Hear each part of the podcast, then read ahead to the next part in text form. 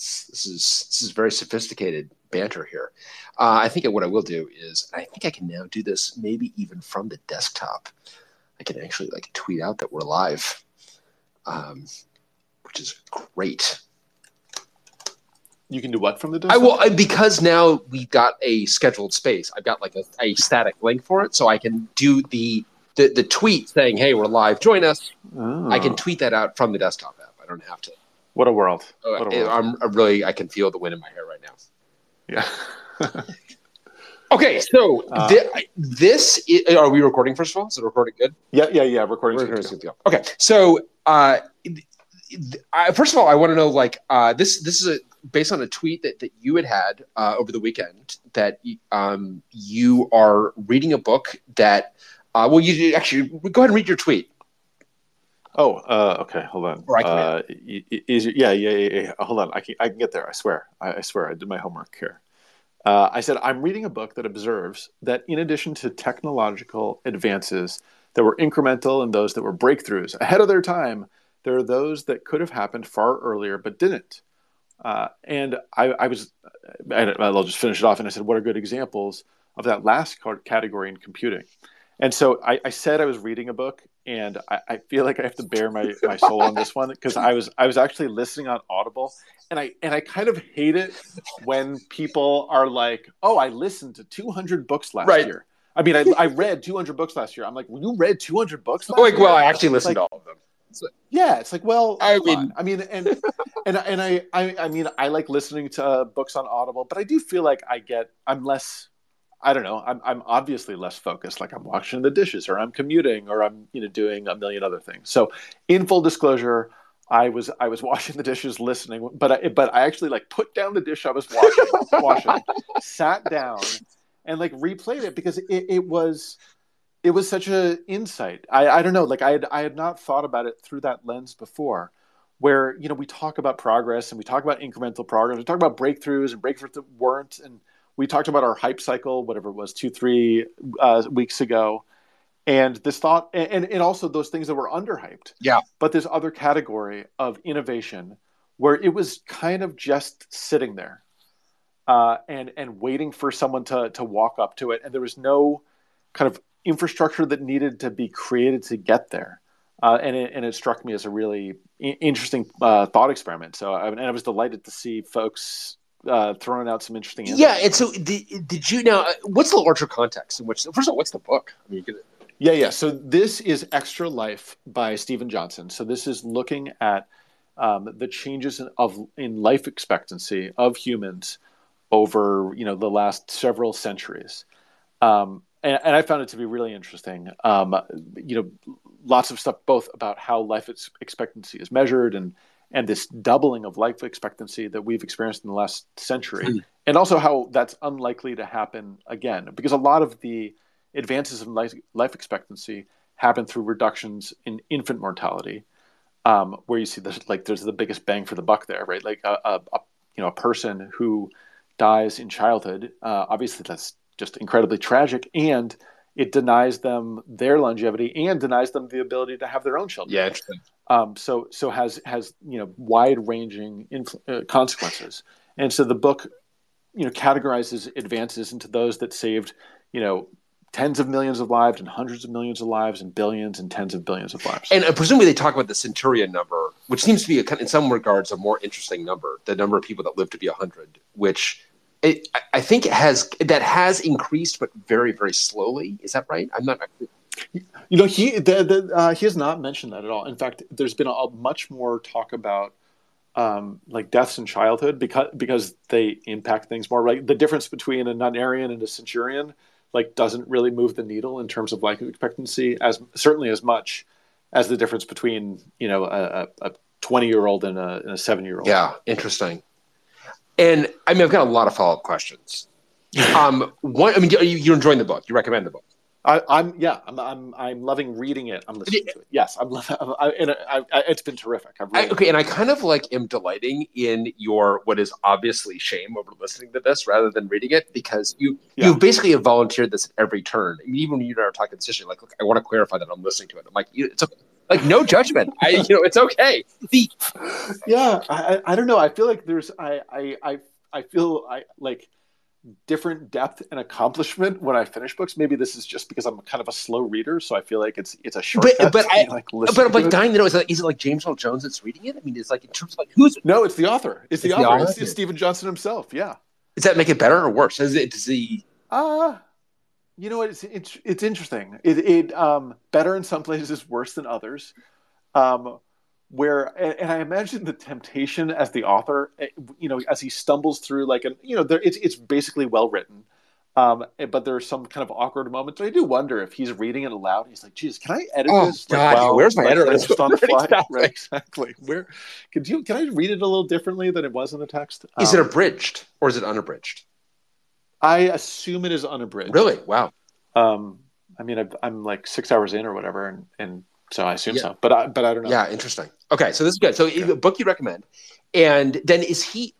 What's the context in which they're talking? He's talking about the technological advances yeah. that were. Yeah, yeah, yeah. I mean, is he? Is he? Is he and maybe this is going to get to my own sensitivity. Is he like casting judgment on those innovations, being like, "Hey, where the where the hell were you? You could have been here twenty years ago." Uh um, uh, like a little bit. I mean, I guess, I guess because you know the the the absence of these innovation is literally measured in people's lives mm. and so um, so in particular he, he's talking about uh, this section was about pasteurization oh interesting and um, and how how long it took to to become to like proliferate and be well known and be and certainly to be well applied in an industrial fashion hmm. and one of the things that i certainly did not know what fascinating area of the book was that um, you know, in addition to childhood mortality, much of it was caused by tainted milk. You know, this this sign of of virtue and purity that we hold um, was like a, a, killer, like a real killer with like uh, you know bacteria that would you know affect the young as bacteria do um, much much more. Hmm. Um, and and also like if you want to go down a terrible rabbit hole, I, I really don't want to talk about it now, but Google swill milk and that's like a horrible chunk of the story that um, like definitely don't Google that before, after, or during a meal. Oh um, wow! Okay, that is really saying something for you. Okay, I'm just gonna I'm gonna give you the short version, which is that uh, New York City, um, you know, uh, early days there were lots of uh, pastures around, and you could have fresh milk. And then as it became economically totally unviable to have pastures, they had smaller and smaller and horrible enclosures for cows. They, and then it became too expensive to get grass imported. And of course, you couldn't import milk because there was no refrigeration, so it'd spoil on its way from New Jersey or upstate New York. So uh, they started feeding these cows the byproduct of distilleries called mash or swill, um, and and it's like unsanitary conditions, terrible situation. What year are we talking you know, about? Mistreated cows. This is like I, this is like I, early 20th century fast food nation. I I, I, think that's right. Yeah, yeah, that's right. I, um, I have less details because I was listening to it, but I think that's right. And um, yeah, just uh, you know, terrible conditions, and um, and like pasteurization was a part of it. Actually, the swill milk was just kind of problematic on its face, and there's no amount of treating it that would that would solve the problem. You really have to um, hand it to the food industry for having these really unappetizing terms. It reminds me of 50-50. The, the, the when you're so Adam was reading uh, Fast Food Nation at a time that he and I were commuting together on on Caltrain. And yeah, I mean, you, may be the only person in human history for which this is the case. Certainly, the only person that I know for whom Fast Food Nation made you hungry. You can't deny it. Yeah, I think there was a section about like In and Out in particular. I'm like, oh, God, I need, I need, like, I, need, right I need a burger right now. and I'm like, I know people who are like vegans for life after that book, and you are just like, I could go for, God, I go go for a burger. Stop mentioning burgers, you book. Um, uh, so the fact that the swill milk left you nauseous, um, but 50-50 is like the stuff that like basically gets slopped off off the floor of a slaughterhouse, and that that yeah. gets turned into your your burger or whatever. Yeah, the delicious burgers, right? Yes. okay, so so pasteurization is something that should have happened or could have happened earlier. Could, they, yeah, he opines could have happened much earlier. Yeah, interesting. Um, and, and also it, he has a very um, kind of moderate view of innovation. You know, it talks a lot about kind of the network effects of innovation, not so much that it's like the lone heroic inventor who you know discovered say penicillin and made it happen, but but rather that it was the discovery, it was the uh, you know the you know the war effort really brought that to bear. Yeah. Um, and uh, and then you know teams of scientists and, and industrial partners, and so uh, does a great job, I think, of, of describing the the fullness that goes into to some of these even revolutionary inventions. But but kind of hangs out. Pasteurization is is a place where we humanity uh, let lots of uh, life expectancy go untapped for a very well. And time. you do have these things that kind of, and you hate to say this because you know it's clearly not obvious at the time, but there do seem to be things like, wait, was this really not obvious earlier? Um, one example that I would actually have of that is uh, in automotive safety. I was watching a great show on the history of automotive safety, and they were talking about in the 1920s there was finally the breakthrough that saved thousands of lives and I'm thinking like, oh, they figured out to like rope people onto the seat, and it's like, nope. Seatbelts. Do you know when seatbelts were invented? Um, I, I, you know, this actually comes up later in the book. Oh, but go. I, I know that they, they weren't. Uh, I, I don't think they were really. Uh, like the three point seatbelt, I think was invented by Saab in like the 60s. It's like it's. I think it's the 50s. I think it might. It, okay. It, I mean, it's alarmingly late. It's alarmingly like, late. I think it's Volvo. Yeah. I mean, is this is this like? Are we being like kind of racist to conflate Swedish companies? I don't know. Like, sorry, I, the, the, there's some, but the I believe it's Volvo, but the it, okay, it's it, look, it's the Swedes, but they, uh, it is remarkably late. It is remarkable. We, we've been there have been horrific deaths, and so do you know what the invention was in the 20s that saved thousands of lives? No, safety glass. Oh yeah, yeah, yeah. I remember you talking about this years ago about people going through the glass, like their heads going through the glass. Yes, and without safety glass, your head pokes a hole in the glass, and then when your body recoils, you basically slice your neck. It's really it's yeah. it's and wash that down with some swill milk, and there you go. Yeah, welcome to the space. exactly. Uh, but that definitely, I mean, it definitely feels like seatbelts don't feel subtle. I, I, it just feels like in the absence of seatbelts and like everyone is wouldn't we try to like but I guess, you know. So that feels like one to me that could have been done earlier than the 50s or 60s from Saab yeah. or Volvo or some other or whoever right. exactly. Right, certainly not America. We know that much. Yeah, it was definitely Volvo who did the three-point seatbelt, um, and they also made the patent open at the time because they were like, "This is too good, and we save too many lives. We can't in good conscience keep it to just Volvos. We need the whole industry to adopt the three points. That's interesting. And Ian, I'd be interested.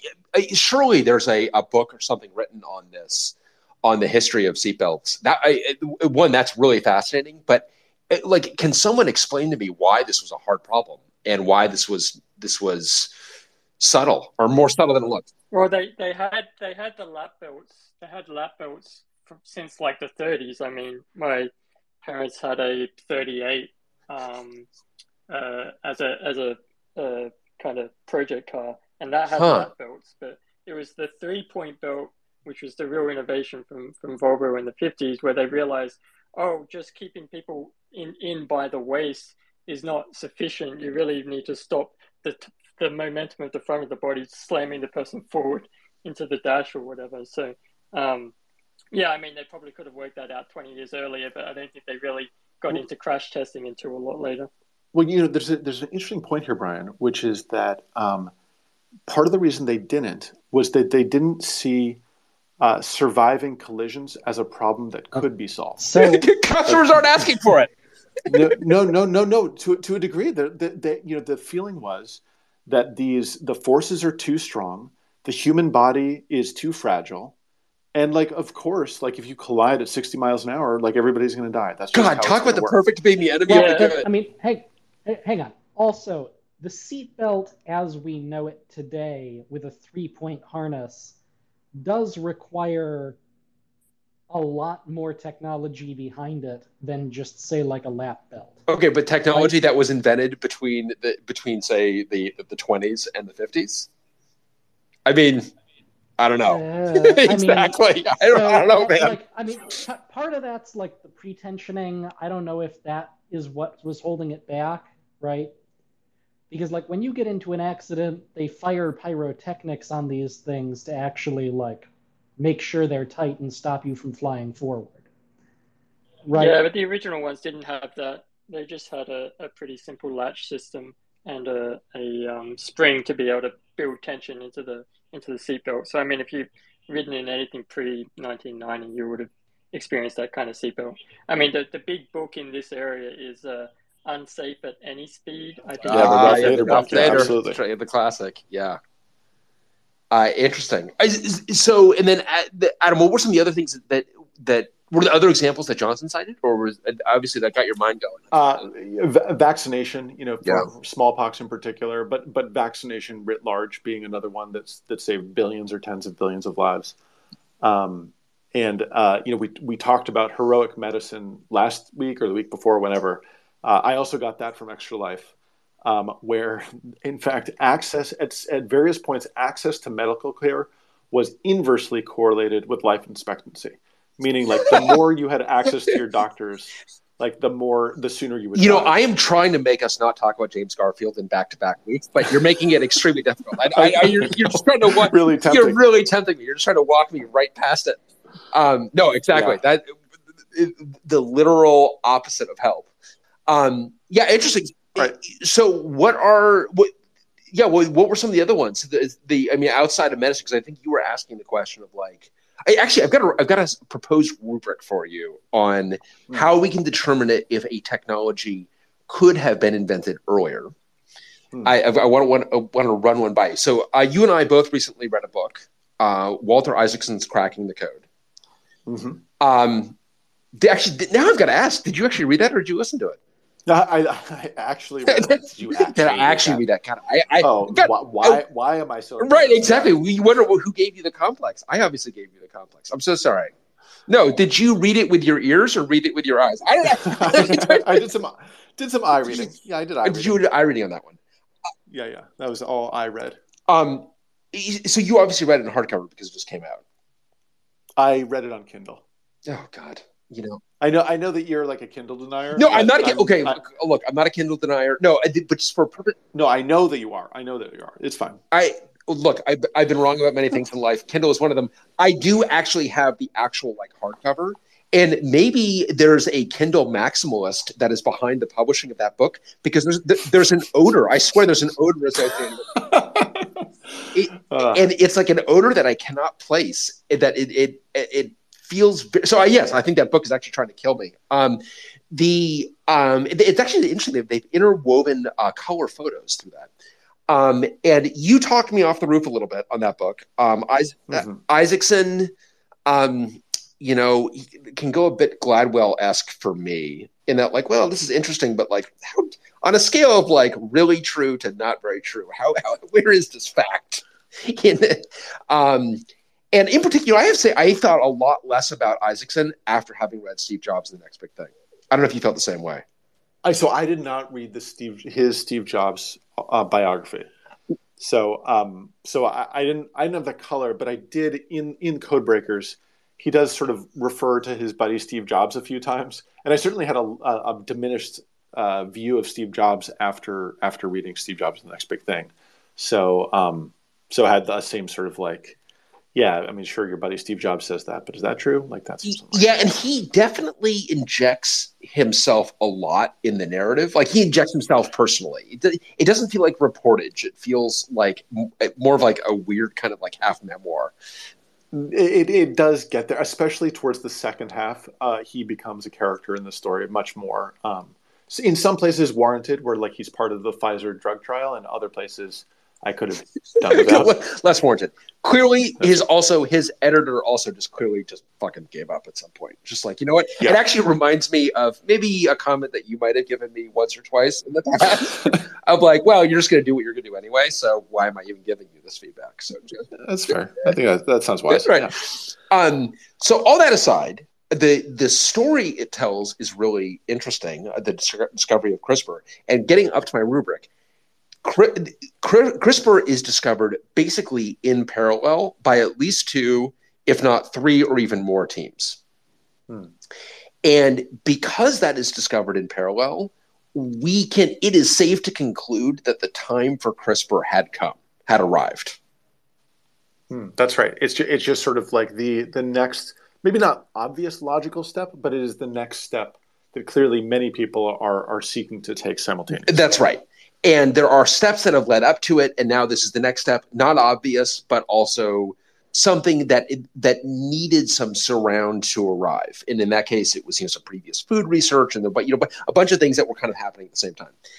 And so I think if you've got this kind of race, you've got this kind of like, and we t- talked in previous episodes about you know who is first, and you had this kind of disputed first, which you certainly do in the history of computing and the ENIAC, um, which is very very disputed. To me, I think that you can say like, okay, from that, like doesn't matter for the moment who's first. The the time for the stored program computer had arrived and that the time was right for that versus if you have something like say the seatbelt or i was going to throw out pcr as another example where it's just like wow this is what the hell is this over here? Um, or the or discovering of the, of the, the smallpox vaccine uh, by Jenner, where you have something that that that happens does happen more on a clear blue sky. It's not a race the the origins are not disputed because it's basically one person on their own. Well, maybe that is something that in, maybe that indicates could have happened earlier. It was just kind of waiting for one person to stumble across it. What do you think? That's interesting because because I, I guess it's sort of like it's an interesting metric because clearly if multiple people are getting there at the same time it's sort of of the time right it's it, yeah, it's not right. not early not late it, it, it's right there on the other hand, you know, things that are not in that category sort of feel like they necessarily are, are, are too early or too late, but like it, it's hard to you know distinguish some of those things. Like, I guess on one hand, um, you know, maybe the smallpox vaccine could have been discovered at any point, but but I think that may also not have been true in that you know some of the technologies like like certain you know needles or or understanding of science more broadly about germ theory of science you know like so there i, I think it's um I, am de- definitely with you on the like on on time but it seems like there's some insights that maybe they they were just waiting around the ground for someone to collect at any moment but i think there are some that feel like they may have been hanging around the ground for longer than others and so now we got to. And yeah, I mean, sorry, Matt. Go ahead. Like especially in the case of the vaccine, I think it's less about that is the time when it was discovered versus that is the time when you could convince people that you weren't a complete lunatic for injecting a kid with cowpox. Ah, uh, wasn't he a lunatic um, though? he he was hundred percent a lunatic. right. Like did it on his servant's son. Yeah, totally like, with, with, kind of unauthorized. So I mean, I don't know, like which like I mean, I'm not saying he wasn't. I'm just saying that like they also accepted the idea that this was a vaccine in addition to well, all of the numerous other questions this raises. Well, and I think you you got an important point in terms of like the the, the success of an innovation at a given time is not merely its ability to innovate, it, it, its ability to develop it. It's also how receptive is the world for it? How ready is the world for it? And I mean, Adam, I think we got to get close to home because when I first read your tweet, I thought to myself, dtrace is in that category. dtrace good. Yeah, I, I, I, I was kind of thinking the same thing. In you know, actually, it's interesting, Bryan. You say that because I was thinking about it through two different lenses. One, you know, this has been something, you know, dtrace was something you conceived of effectively as an undergraduate, or at least some of the core mechanisms in, you know, uh, 1935 or whenever it was you graduated. And um, conversely, a bunch of the technology that allowed the dtrace project to really start in earnest was all kind of like foundation that uh, that you guys were laying in Solaris in like the late 90s for for kind of a while. Um, oh, Bryan's telling me that Twitter died, so he didn't get to hear me slandering him. Yeah, yeah. Twitter literally died. Twitter just completely croaks out of it, it just shoots itself in the head. Then when I restart the app, Twitter's like, "Hey, remember to start your space." I'm like, "Hey, Twitter, remember not to blow your brains out when I'm running the space." Sorry. So no, no, not at all. All, all I was saying was that uh, dtrace was something you were first thinking about in college, so I was thinking like so it took you know it was it was kind of sitting there on the ground at least for a while. But I was also thinking about all of the the work that you and Mike and others did in the Solaris group and Solaris kernel and, and user space writ large for, you know, like for at least five years, if not more, to build the foundation that we could then build dtrace on yeah. top of. I the more I thought about my reply, the more I thought it wasn't correct. Actually, well, I but there is something about like dynamic tracing was there, like what was available for folks to to consider. Um, I, I, okay, I mean, but so actually, no. To get like really like dirty and gritty, there is a very important implementation detail that many folks are unaware of of dtrace called CTF.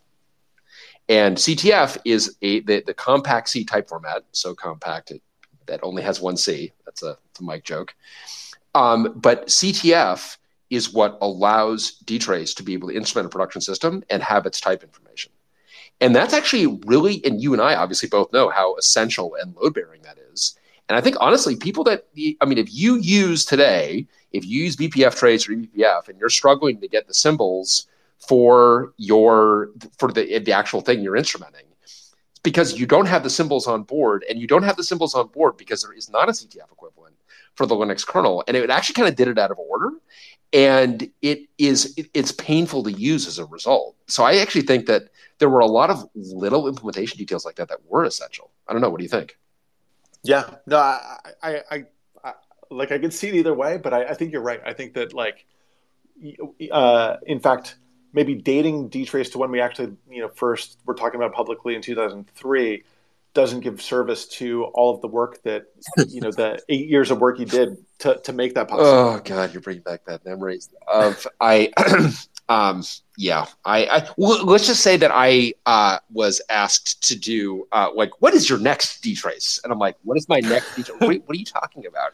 And they're like, well, you know, how about and it and, and when will it be done? The next dtrace? And I think like you know, I had to kind of walk folks through the full history of like, no, no, like this like first ideation 1996 completely done in 2006 the only active development is really from 2001 to 2003 most active development is 2001 2003 but that's just a bit of the iceberg that happens to be above the waterline. There's a whole bunch of the iceberg that is below the waterline. And i think ctf is definitely in that that category. And there's a lot of other stuff that's in that category of the iceberg that's below the waterline and I, you know, it'd be interesting for seatbelts. I'm sure there's a lot of iceberg below the waterline too. Yeah, yeah, yeah. The the thing that came to mind for me as I as I was like sitting there in the kitchen, pausing, doing the dishes, was something in the in the zeitgeist of like Docker and containers. Just because you know v, VMs and containers had and and for Solaris zones and jails and BSD, all of those things had been around and deeply underutilized in a way that Docker just wrapped it all up for us in a way in a package that was so consumable and proliferated so quickly. Um, so, I mean, it's it's tough. Oh. You know, of course, it feels obvious in hindsight, but that felt like something that, that could have happened a lot sooner. Yeah. I so mean, there's isn't, isn't the revolution of Docker really mostly marketing? I mean, no, I mean at, there's at the no, they they they, they addressed yeah. a really deep they addressed a really deep yes. strategic problem with that space around user experience, right? Like containers were something that a lot of engineers knew about, but they didn't know deeply enough, or, or, it was just too painful to do in any practical sense. And so it was one of those things we all felt guilty about. It's like by solving that that that key user experience issue, like it really exposed the capability to a lot of people, like to a lot of people who knew about it that were enthusiastic to be able to do it at scale. But then it exposed an entire new generation of people to the capability as well. I think the key insight with with Docker was using the overlay file system to make stuff really easy.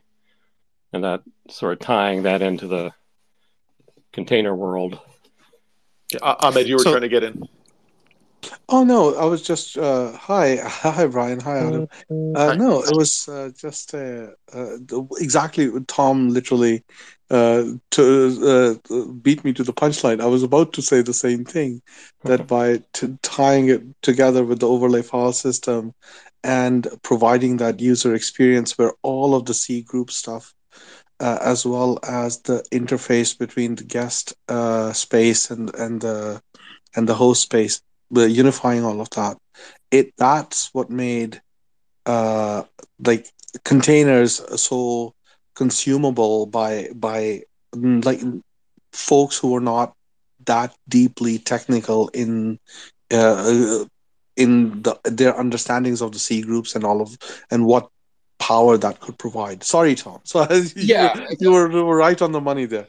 Well, and I yeah exactly, and I would expand on both what you and Tom are saying. I think that that what Docker did is it targeted containers to the developer versus the operator, and containers as a core technology had existed earlier, Adam, and I totally agree with that. But but completely focused on the operator, and it's kind of interesting. It's like so could it have happened earlier? Like if there had been if one had wanted to go build Docker in I don't know, like 2004. Why- How how far are, uh, uh, the way back there are we going to turn it? I mean, Yeah, there don't was whether it's uh, BSD jails or zones or yeah. Great. Sorry, yeah, but, yeah. So I was just like uh, Docker uh, and containers always reminded me of exokernels that came out of MIT's uh, uh, like back in the late 90s, right? I think Oh, they boy. published in 98 and something like that. No, they 97, published earlier than that because I know where I was when I read that paper. No, they yeah published- so that- exactly so i mean that kind of harkened towards that too in some ways Hmm. and and it, there was an overlap between and they mentioned uh, the ability of HPUX and, and I believe Solaris to to do like uh, uh, uh, j- jailed environments, etc., and and were contrasting themselves to those. But I think that there were en- there was enough there to start down that path. Anyways, the, just random Yeah, and I- I would- I- memories. Well, so I do think it's interesting that you get this kind of linked history where you have one innovation that then kind of inspires a next innovation that expands on it in a different dimension. Certainly, I mean, I feel that way about BSD jails inspiring Solaris containers, which were expanded on it. And the, the jails, I mean, jails were really designed for a, as a better chroot. I mean, jail. I mean, it's right there on the tin, right? It's it's it's a jail. Like clearly, clearly not a marketing term. Um, the um, it, and containers were d- kind of expanded on that and made it a true OS virtual environment. And then I think Docker kind of expanded on that. And it's like, I mean, so here's another question, Adam, to flip it around. Did Docker need to have zones and jails before it? That's interesting. Yeah, I don't. I, you know, I don't. I don't know. Like, I I don't think so. Um, because I mean, unless maybe LXC needed to have those technologies to inspire it, and and I could see it either way. I mean, it, it certainly didn't need both of them. Like, it, it could have drawn inspiration from no, it could have drawn inspiration from jails, or it could have drawn inspiration from you know some of this like you know IBM in the 60s, 70s kind of research. It, it, it's an interesting thought. I think cer- certainly it needed LXC before it to for it to exist at all. Uh, ben, you what's, got your, your, what's your take? Um, my take. Well, I think at some level, all of this stuff is unknowable uh, because it is the the the the, the present influences the future in so many subtle ways that it is really hard to go replay it. And it's also like you get these things, especially as like as as time fades into the rearview mirror. It is really hard to differentiate different times um the i mean it, it, you remember back to the future when uh we actually a movie that actually it's great you know that ages well the, the, the children watch back to the future which yeah, absolutely.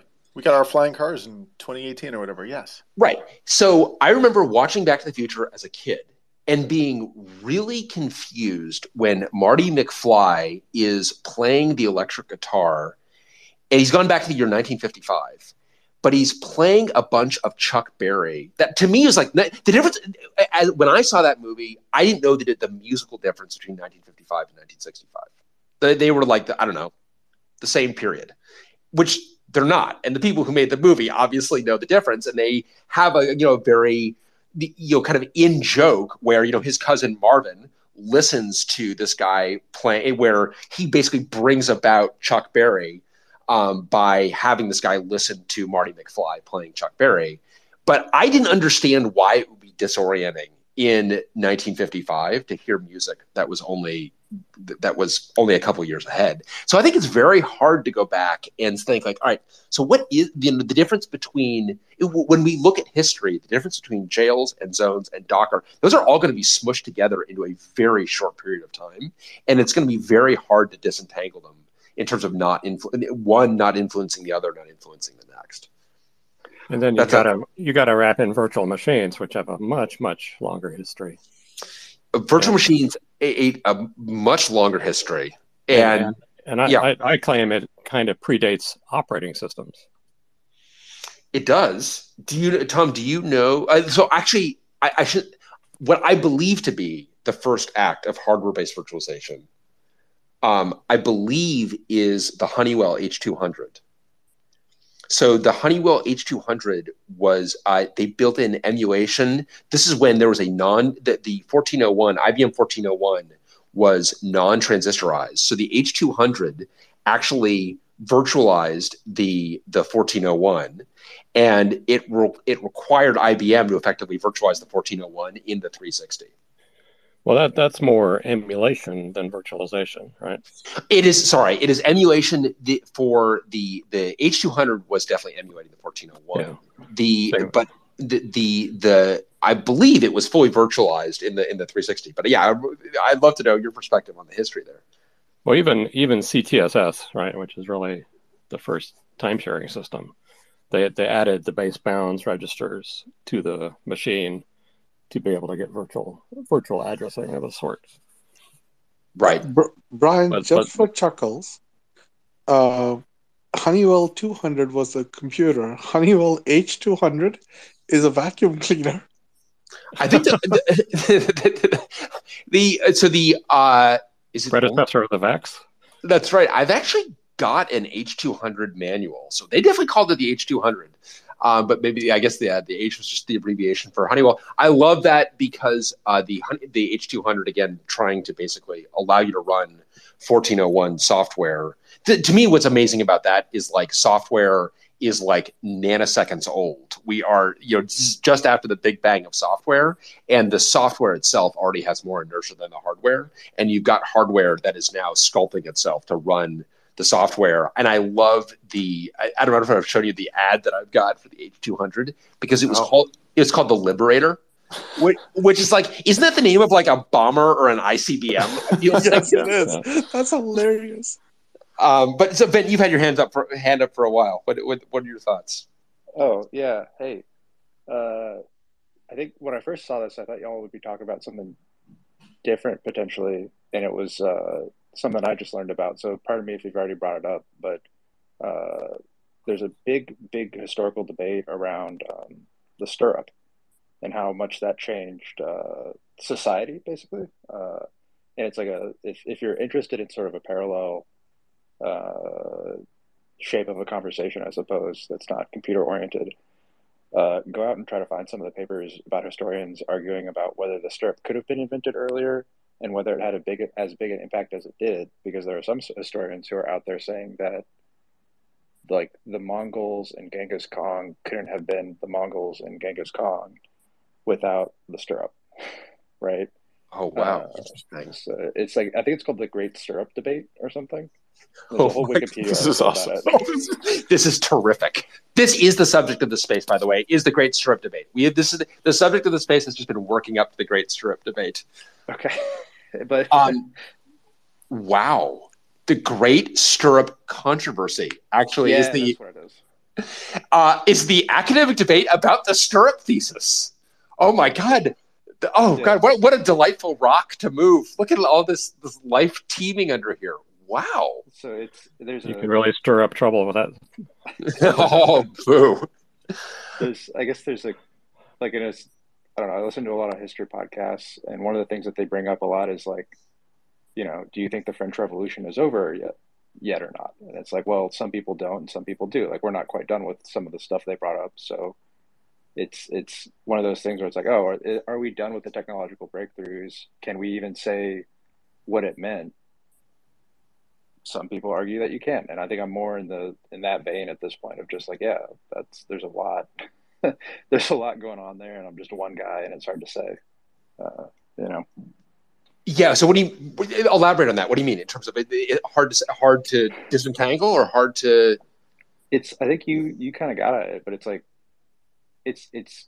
There's a part of me that's like, in ten years, is anybody gonna remember Docker? Right? Like we we focus on Docker. It's like, oh, is this big deal? And like, you know, it is a big deal, but is it going to be a big deal in retrospect? Right? Yeah, you know, I was listening to a uh, a podcast um, from 2009 this morning. Very strangely, uh, we were meeting with potential investors, and we always try to do our homework. And this particular investor has just not been on very much, but he was on a podcast 2009, so we were listening to him. And uh, it was a very weird time capsule. Like 2009 doesn't feel like it was that long ago, but it was the early, early days of cloud and in particular, he was talking about RightScale. Do you remember them? Like it, Uh, it fit, That is fit- No. 2009 is before my uh, time in the industry, so that's also Okay. the perspective I have here. Is like technological, Okay, so- technological breakthroughs. Uh, I learned how to use Git a couple years ago. It was great. so RightScale, like the Docker of its day, nearly. Like RightScale was a really big deal. Did you ever use RightScale, Adam? Never. I don't even know what it is. Okay, so right, this was like at, at some in RightScale claimed that they were responsible for something like sixty percent of all AWS provisions. So th- this would be like in like 2010, 2009, 2010, 2011. And they, I mean, this is like one of these classic things that just became basically a feature of AWS in terms of like that being able to dynamically scale up. And they absolutely just disappeared. So they went from like just totally dominant to yeah, but like you come in and like a couple of years later, you're like, I do not know, I've never even heard of this company. Um, so yeah, I think it, you do have these things that feel very, very current and then are just completely forgotten. And I gotta say, because I've been looking for an excuse, I'm reading an a mesmerizing book right now on the history of the Segway. I know we talked on, talked about this a, a couple weeks ago, but I got a hold of this book. Oh God, it is so good. So this is it.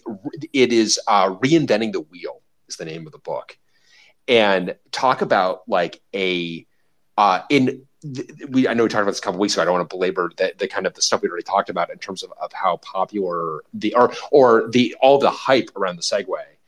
But another one of these where the, so the Segway is a you know Dean Kamen is convinced the guy is so paranoid he is convinced that everyone else is going to copy his invention.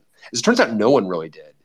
And to me, that go, going back to the our earlier rubric, Adam, that's an example of like an idea who's like, yeah, like maybe could have been done earlier or later, but it didn't really matter because it wasn't like the the world was not ready for it or is not ready for it, Or, or may never be ready for it.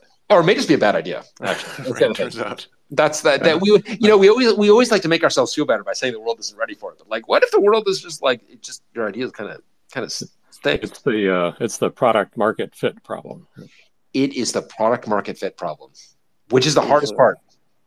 There's So- another that I'll just I'll reference another Wikipedia article. Then I got a jet actually, but uh, as I feel like I'm want to do in these spaces. But uh, when I heard this, what I, the other thing I thought about when I heard this thing and sort of what y'all are referencing now, uh, I didn't know this. It, it's something also I've been learning about a little bit recently is something called induced demand, where if you increase the supply of something, the demand for it actually goes up. And it's like Yes. very Yes. it's it's like when I when I was hearing about Docker, it's like, oh yeah, cgroups were kind of a pain in the ass to use, and then Docker made it easier, and suddenly like there's so many more containers than there were before. Uh, Yeah, and I feel like that's that's just the constant story of like software is like, oh, this was hard to do, and now it's easy. So now we're So- going to do it like a thousand times more. Yeah, so I actually know induced demand is Jevons paradox. So this is the uh, Scottish uh, economist Jevons who observed that as coal prices went as coal prices went down, the aggregate consumption of coal went up. Um, which I think is is very related to this this concept that because as the as the supply is going up, the price is going down, and the demand is going up because it's finding you are finding new uses for things. And, and why do they have? Oh, strangely, the Wikipedia article for induced demand features the Embarcadero Freeway. Not sure. I'm really not sure. That's a tricky one to, to That, connect isn't, the isn't that the one that they made wider and the traffic got way worse on it? Oh, that's interesting. That yeah, yeah, right. There you go. Every time you widen a freeway, uh, traffic gets worse, uh, statistically. Um, Yeah, interesting. Well, they, these are, between this and the, the, the Great Stirrup controversy, I, I am still like mesmerized by the Great Stirrup controversy, and I I'm I now. Uh, how did you find out about the Great Stirrup controversy? By the way, uh, I don't know. I'm on Twitter too much. That's, Yeah, there you go. the only thing I That's fair. uh, Uh, but I, I, I got to go. But the only other thing that I wanted to say is I'm going to do a victory lap on the NVIDIA thing because it did fall apart. you should do a victory lap on the Nvidia thing. I thought of you when that thing fell apart. I was like, And I, God damn, that was in our predictions podcast. I know. I, I'm glad it was recorded because I forgot to put a pull request up for with my predictions. There you go. So no, you can go. You should go capture that out and, and put it in a PR. No, I was thinking that's funny you should mention that because I was thinking of you when it fell apart, and you said that it would take a while. I mean, you would you confident that it it- fell apart? Take it would take a while. Yeah, I thought it was going to be like, I thought they were going to try to drag it out and that they would like, like really try to do it. But then I forgot that SoftBank was involved and that they're just bouncing off everything. And like, if it was any other company, like if IBM owned ARM or something, then like, different story. But SoftBank is just like a mess right now. Like, I don't know. I don't Yeah, it- I, I, It just whatever- doesn't make sense to me. So it, it is really hard to hold a, a any acquisition in limbo for that long, especially an acquisition of that size. I'm not surprised at all that it fell apart. Um, the uh, I'm a little I'm surprised that it fell apart as quickly as it did, but I'm not surprised that given it was going to fall apart that they just want to like dismantle. the I thing. think I think SoftBank must have thought it was going to fall apart from the beginning because because the essentially a two billion dollar breakup fee. breakup fee. Yeah, well, and that makes total Yeah. sense. Yeah, that makes total sense. That, that kind of the, that huge breakup fee, because when you are, if you've ever been a company that's being acquired by another company, it is absolutely brutal to run your business and at the same time perform due diligence. I am very pro breakup fee. I, I I think that they. I'm glad that whoever negotiated that deal should have priced in a galactic breakup fee. That makes a lot of sense. Um, and because it is so debilitating to the company that is that's being acquired. Hang on. A $2 billion breakup fee paid to ARM? Yes. That's How right. does that compare to ARM's annual revenue? Oh, I'm sure it's much greater. But the Right. actually, no, not that, that- I, I don't think it's greater. But I think that the but no, I think it's the, the honestly the larger the acquisition, the and the more distracting the acquisition is going to be, the the larger that breakup fee should be. I, I'm not saying that it's unfair in any way. It makes total sense given the shit show that is corporate acquisitions. I would just be amused if that was like the biggest top line source of revenue yeah, that- um, yeah. for the company. Well, actually, it goes to SoftBank instead of ARM, so you won't really see it. well, listen, someone's got to plug the hole that that that we were created. You know, it might as well be breakup fees. Uh, going to get it on the ground floor of breakup fees. Um, So there were a couple of other Yeah. interesting ones that came across the wire. Um, one that someone mentioned was Wikipedia. They thought that Wikipedia, in fact, they said that the, the founders, when they created Wikipedia, said like this could have existed, you know, 10 years earlier. I thought that was a really interesting one, uh, that we were kind of plodding along with uh, online encyclopedias, like long before Wikipedia became a thing. what? When did Wikipedia become a thing? Oh, Just-. Now I should have mean- done my research. I mean, what did we do? It, there is this like period of time when we did not have encyclopedias in our houses. This is roughly the time in which I ruined the dinner party. A story I'm sure I burdened you. with. Uh, no, I don't think. I mean, which dinner party? okay, thanks. Good. That, that, that- thank you for that follow up question. Is that the right answer? Yeah, yeah, that's the right answer. No, I was at a dinner party. This would have been like maybe like 1997, and you know there was a very um, fre- a Cliff Clavin type. That's a Cheers reference. The children definitely won't get that one because Cheers is not. I don't think Cheers has left the chasm. My kids don't watch Cheers. My kids wouldn't No, watch Cheers. Yeah, Cheers would be insufferable to the children for good reason. Uh, but kind of a Cliff Clavin type. Cliff Clavin is the postman who who is constantly uh, spouting out facts that, in fact, are not true but seem like tantalizing. Actually, Cliff Clavin. Is, Cliff Clavin could not exist in a post Wikipedia world. See, this is the, the the the true advantage of having good internet access in a bar is that you can fact check the jackass next to you. so somehow the the uh, the either the Titanic or the Lusitania came up. Not sure how in conversation. And this guy volunteers that the Titanic and the Lusitania are sister ships. And everyone's like, hmm, interesting. And I'm like, wrong. No, that's not right. That's like that. That is definitely not right. And okay, look, it was a younger me. I definitely could have presented my opinion differently and in a way that would have been more compelling to people. But you know, like when I'm like losing the room, even though I'm right. I mean, you might have seen this. I've never been experienced that latter part. I've definitely seen it. Yes, for sure.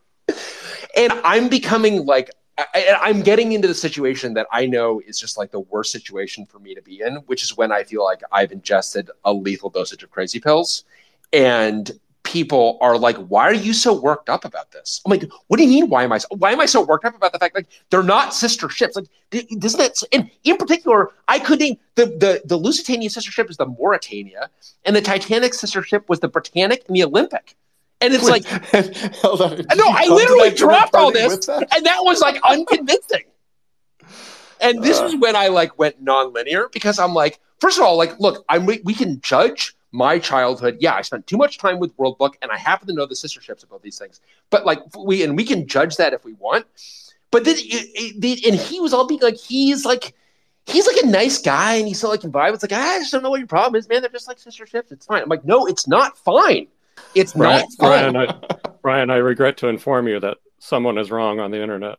And the, the, the, well, exactly. And I'm like, and I am just not handling it well. I'm not handling the whole situation well. And this is before the internet, more or less. Certainly before like one had internet access at home. And I'm like, give me a dictionary. Do you have a dictionary?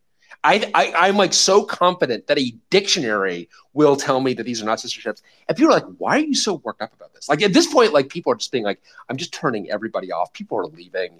It's just like me. And now I'm like berating the hosts for not having a dictionary. It's just like it's it's what all kind of home oh, no. doesn't have a dictionary. Right, exactly. It's just like the, the, the wheels are coming off of this thing. And it's just like you know, the purpose of this dinner party is actually not to fact check this person. Is the so, this, so it sounds like you're in violent agreement that Wikipedia should have happened much sooner. Oh, so like Wikipedia. I mean, thank God. It was 2001, by the way. 2001. 2001. Yeah. So and I mean, before mobile devices and Wikipedia, I mean, it's like the youngs don't know how good they have it. It's like you can end like you never have to be in this kind of a situation. You can immediately fact check every like Wikipedia is the death of the bullshit artist. It's so great. Is is Google or some other search engine really a necessary condition for the emergence of Wikipedia? Is it, it I mean, some other search hmm. engines. Keep in mind, like we, I mean, there were plenty of search yeah. engines that were like lousy before Google. Um, yes, but, but, like actually, a good one kind of helps. I'm I'm not saying that's a requirement. AltaVista probably, I don't know, maybe.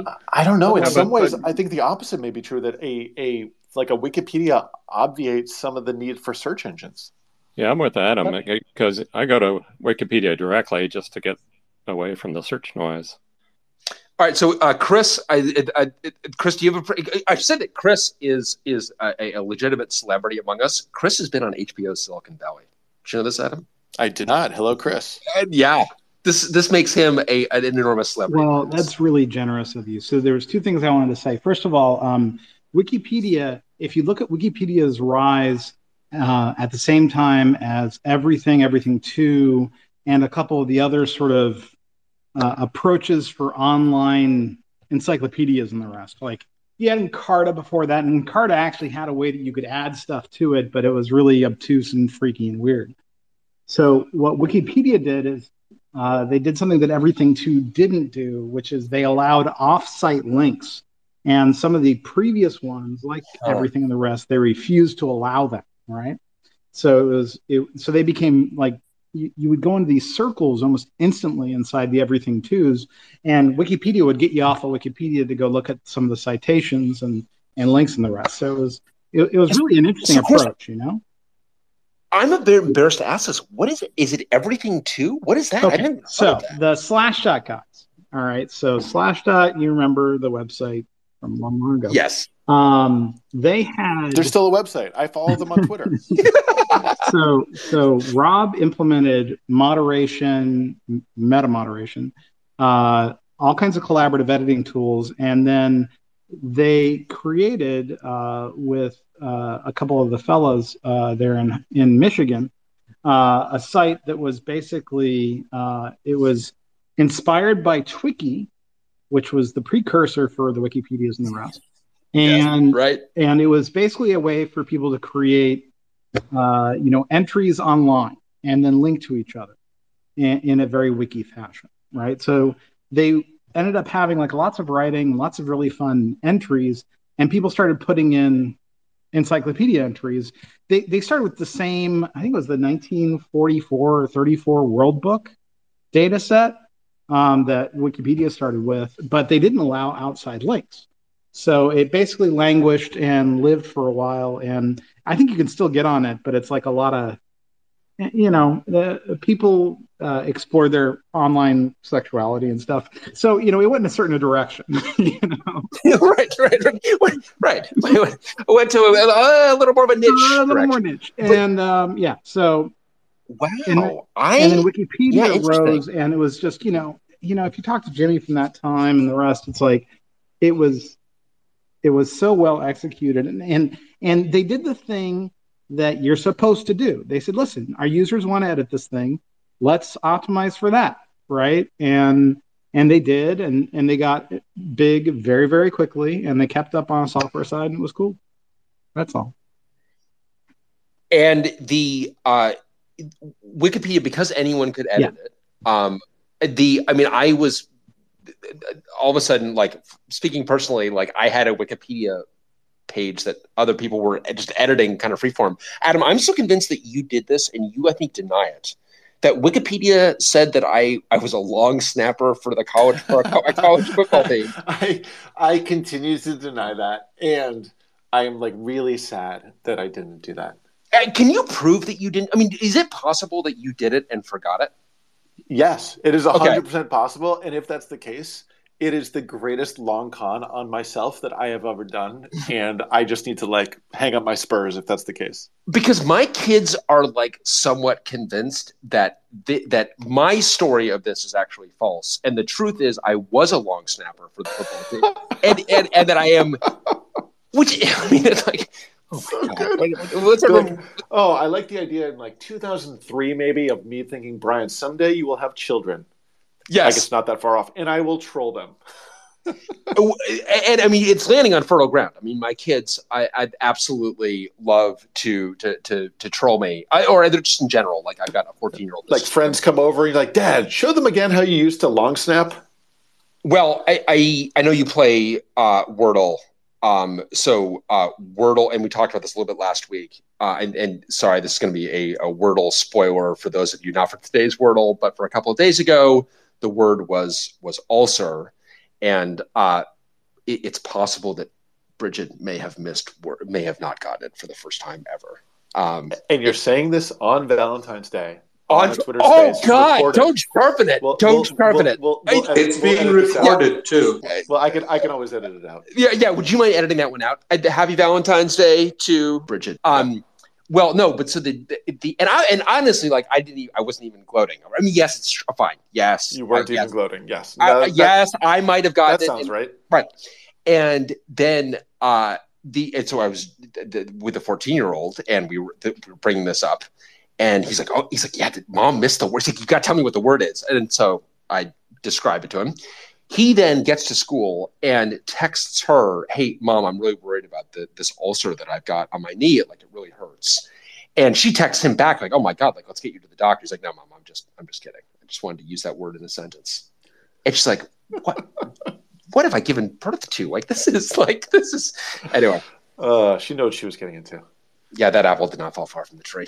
But then, so the I did, not, did you know about Everything2? You, I mean, there's a no, whole no. thing. This, I, I'm, I'm, on the Wikipedia page now. It's it's fascinating. Yes, it is fascinating. And so, Chris, how did we miss that? I, I get. I just don't know how I missed this. I feel like I was around at that time, I would have cared about it. I don't know. Well, you know, you were deeply focused on DTrace and that whole world. I mean, I remember in the late 90s. I don't think I was the one who said that about the Lusitania, just for the record. I've always known who the sister ships, the Titanic was. I mean, let's be clear. This is not right. this is not a debatable item, for God's Right. sake. Right. But um, no, but you were at that time, that would be like 97, 98 Yeah. when they came out with everything. Um, and, you know, Wikipedia came out, I think it was like 97, 96. I mean, they all sort of happened at the same time. And then there was that fight between Larry Sanger and Jimmy Wales. I mean, so I think you were focused on DTrace and the sort of technologies around that at that point in your career. You know, I mean, you and I wouldn't run into each other until the Q dinners in the late 90s, is what I want to say. Yeah, for Mhm. sure. I- I- But I also like. I definitely was the kid that read the. I like. I still like reading the encyclopedia, and Yeah. I just like. I'm dying to know what I did for. I mean, I def- I don't think I did anything because I was trying to fact check this jackass at a dinner, and I couldn't. I didn't know how to do it. So I think I just like. I'm kind of amazed I didn't like have my mom ship my world books to me. Um, the, and then so so Wikipedia takes off. Then so I'm not sure that Wikipedia could have been much earlier than Adam because Wikipedia did happen pretty early. Well, well, so you know, it's worth pointing out the records are still there, so you could go back in your entry, see Yeah. what IP address, do you know, trace route that sucker, and see if it's truly Adam or what. right. Well, yeah, and then figure out where you know where my cable modem was in 2001 or whatever it was. Yeah, Yeah. I mean, they they were only really starting tracking and having user accounts in Wikipedia around then, so it would just be an IP address. So What what was Sun's I think Adam, you're going to get away with this one. Perfect crime.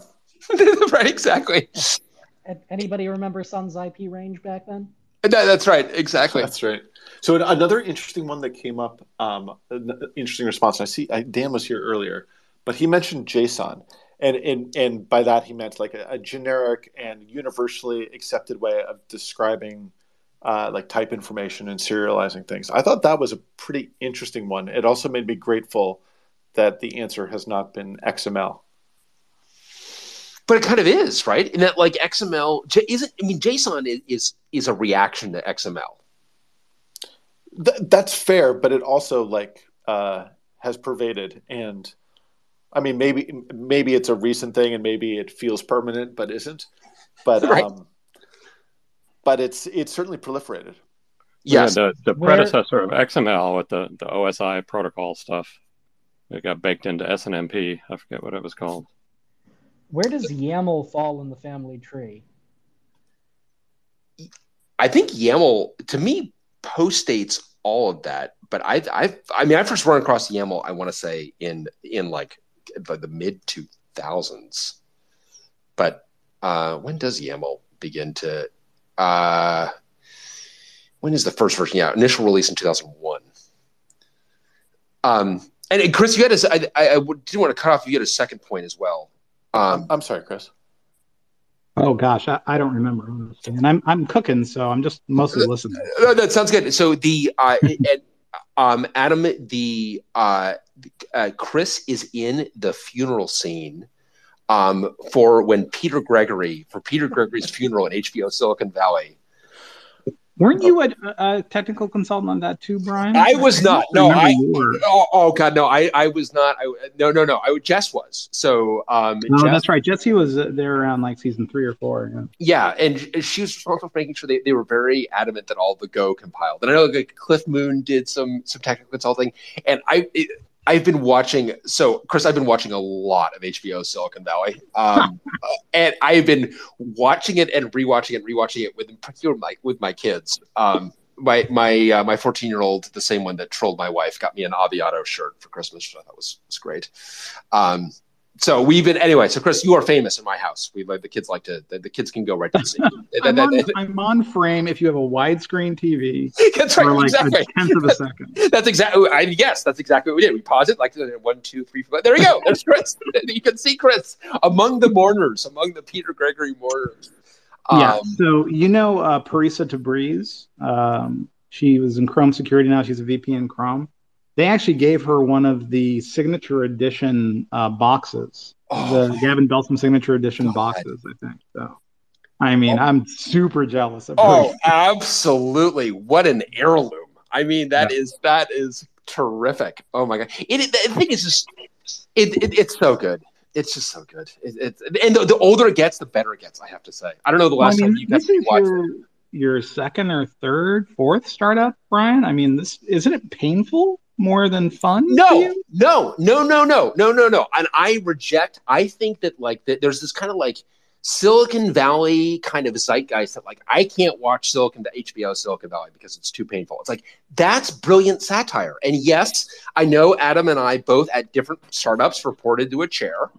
So I know like that scene I know is very hard for people to watch where the CEO is fired and a bunch of people reported to the chair.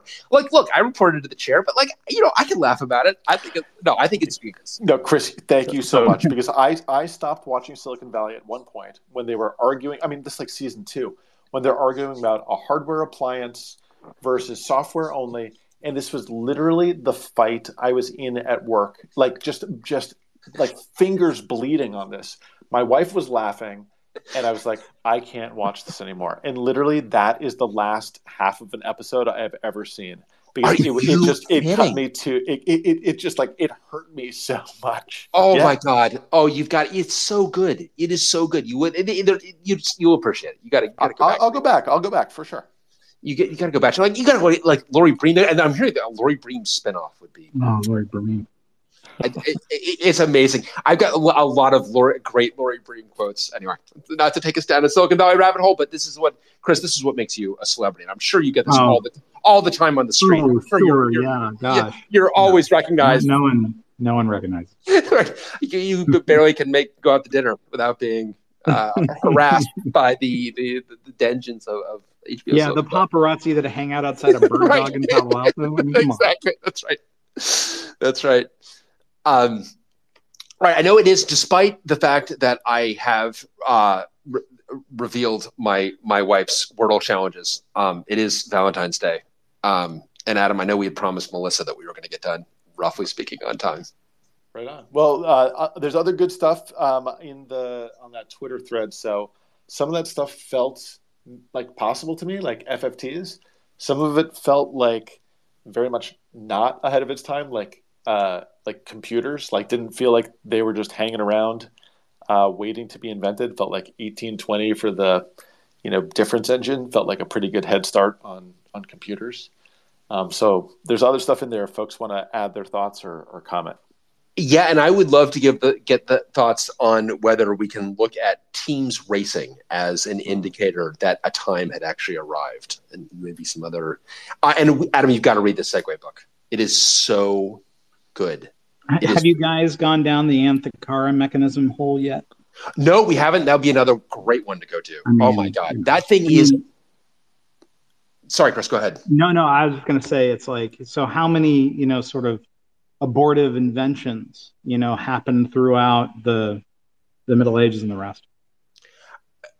Totally, and I think that that is the. I mean, you, do you know much about the antikythera mechanism, Adam? No, nothing. I've never heard of Oh my God! This is this this is on a Greek ship, right, Chris? That the um and what is the year on this? But they, this is basically a. I mean, it's a it's a, a sophisticated analog computer, effectively, and they're still figuring out what all this thing can go do. Um, just remarkable uh, in terms and and uh, from a time that we would not have associated this kind of like technological breakthrough.